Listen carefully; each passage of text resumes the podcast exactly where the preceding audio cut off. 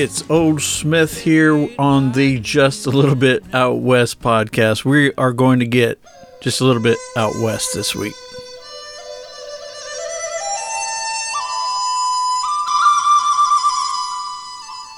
This week, what I want to talk about is a little bit of a difficult subject.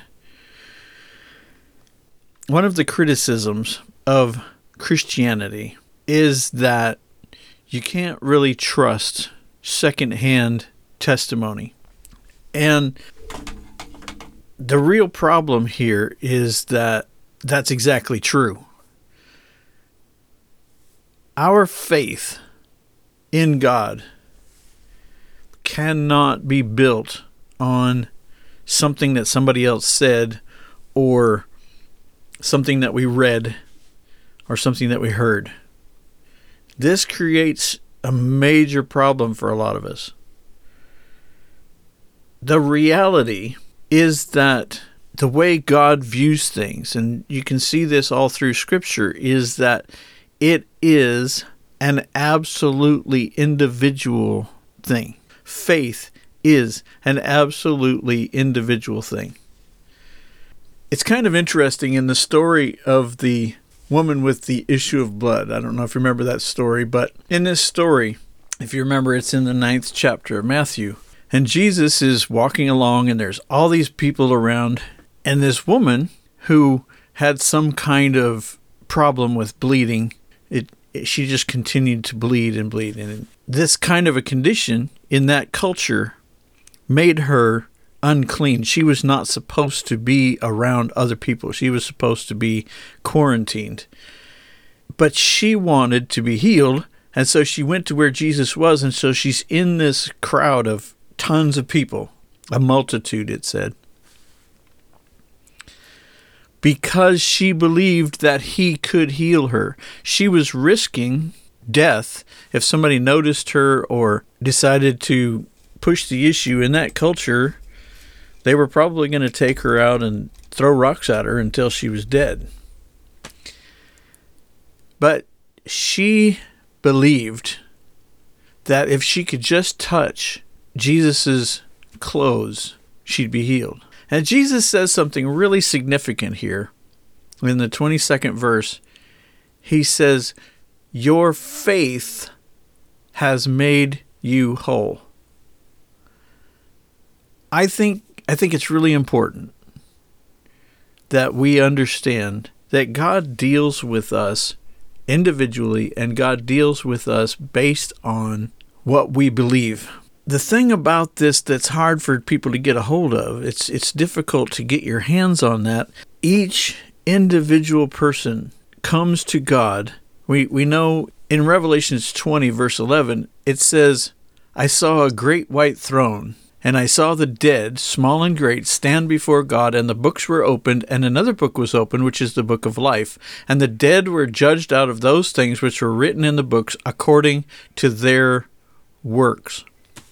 What we see in this, I believe, is that each one of us comes to God individually, face to face with God. We we are presented with this relationship with God.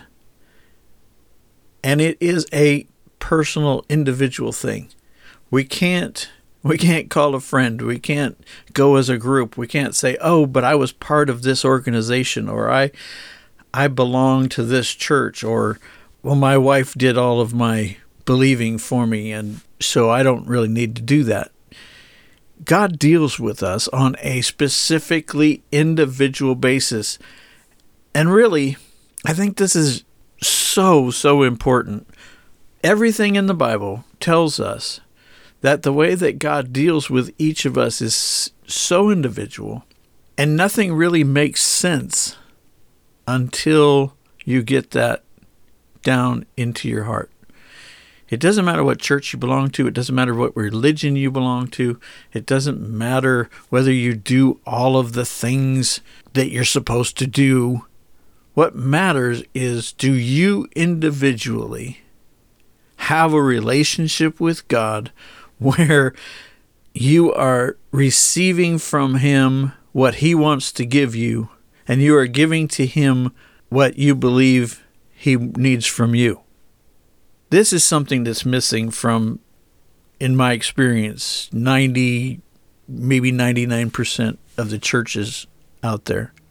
This is one of those keys that unlocks the door, in my opinion, to understanding Scripture, understanding God, and being able to enter into that place where we're supposed to be.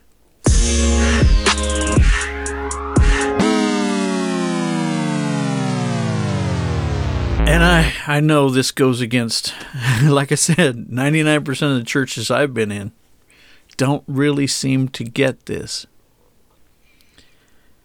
It's not about what you do. It's not about who, what church you go to. It's not about what religion you belong to. It doesn't matter what club you belong to. It doesn't matter who you're married to. Everything in the end is going to come down to mano a mano you and God face to face. What you to do? If you're smart, what you're going to do is you're going to say, God, I know that I'm not everything I should be and want to be and what I believe you want me to be. And so I'm throwing myself upon the mercy of the court and asking you to not punish me according to justice, but I'm asking for mercy. And really, when it comes right down to it, that's the gospel. That is what Jesus is offering is salvation.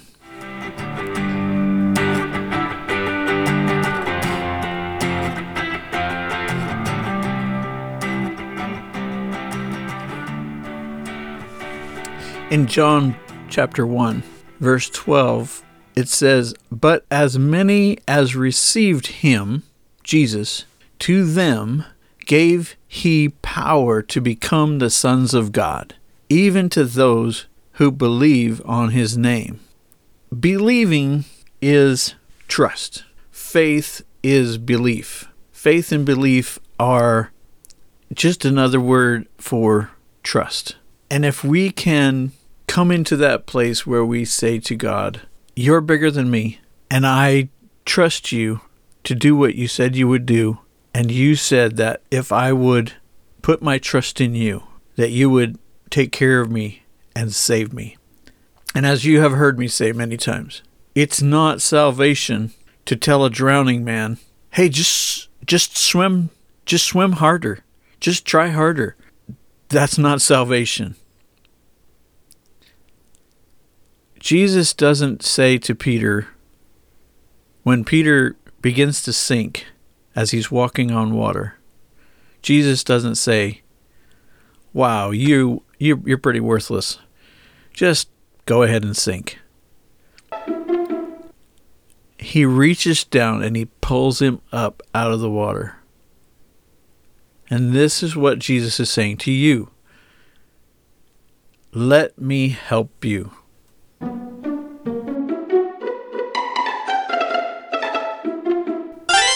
Okay, but getting back to the subject of where we started, where I meant to start, you can't allow other people or other groups or your wife or your husband to get you distracted into believing something that you don't believe. This is a personal relationship with God. And it doesn't matter what I think, it doesn't matter what anybody thinks. What I'm telling you today is is what I understand between me and God. But the most important thing is what you and God agree on. Now, I mean, you know, let's not get all stupid and, and get into areas of, well, I think it's okay if I commit sin. It's okay if I kill people. It's okay if I steal from people. I'm not talking about stupid things like that. But I'm saying that this relationship with God is absolutely personal and absolutely unique to each person. And we have to deal with it that way, or else we get off into these areas of mob rule. Democracy is not really a good thing. In democracy, you have a majority telling a minority what to do and, and, and all of that. And that helps sometimes in organization. But if that happens very often, it's guaranteed that you're going to have a split in that organization pretty quick. Because 51% of the people telling 49% of the people what to do and how to believe and what to think, it's built into our nature. That 49% sooner or later is going to say, let's go somewhere else. I say all of this because I see people who know what the truth is but in order to keep the peace at home or to keep the peace at work or whatever, then they will choose to let go of some of the things that they know to be true. If they can see in Scripture certain things about their relationship with God, but their wife doesn't see it like that, especially if their wife has been in church longer than they have, or husband, then they're going to say, Well, I must be wrong I need to listen to them. And sometimes that's good. But most of the time, you're going to have to realize that God doesn't judge you based on whether or not you kept peace in your home. God judges you on did you follow your conscience? Did you do what you believed God wanted you to do? And once again, just let me throw in right here I'm not talking about stupid things. You know, Son of Sam or whoever, you know, people who think that God telling them to, to do evil things, we're not talking about idiots like that. We're talking about God leading us and guiding us through our daily lives and seeing the fruit of the Spirit. We're seeing good things in our life, in our relationship with God. And we know what those fruit look like. We know what the works of God are. We know that the nine fruits tell us this is what the kingdom looks like. This is what God looks like. This is what our relationship with God is supposed to look like. This song that I'm going to play is another one from the group Broken, and it goes along with our theme of today's discussion about the fruit and what God is like. And uh, I really hope you enjoy this. I really like this. Uh, I really like this group. Really like this song.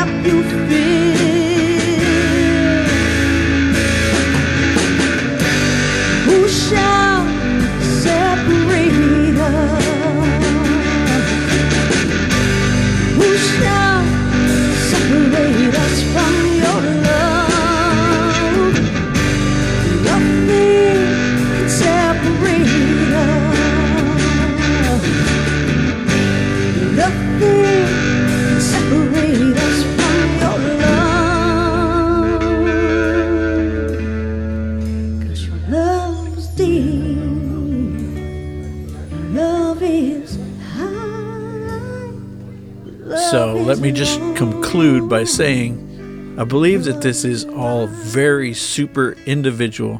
This is between you and God. And you have to follow your conscience to the best of your ability, even if it goes against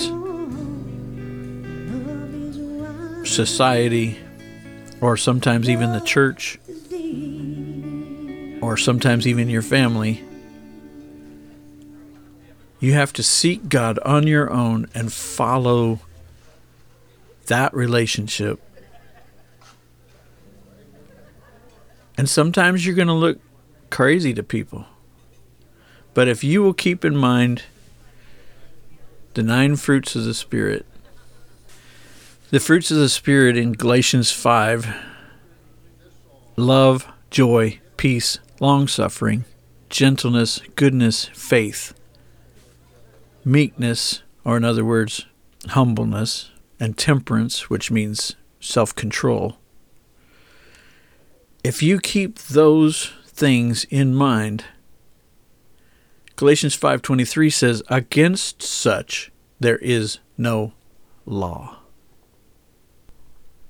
What this means to me is those things are how you know that you're on the right track. And it doesn't matter what anyone says different from that. You can know that you're on the right track.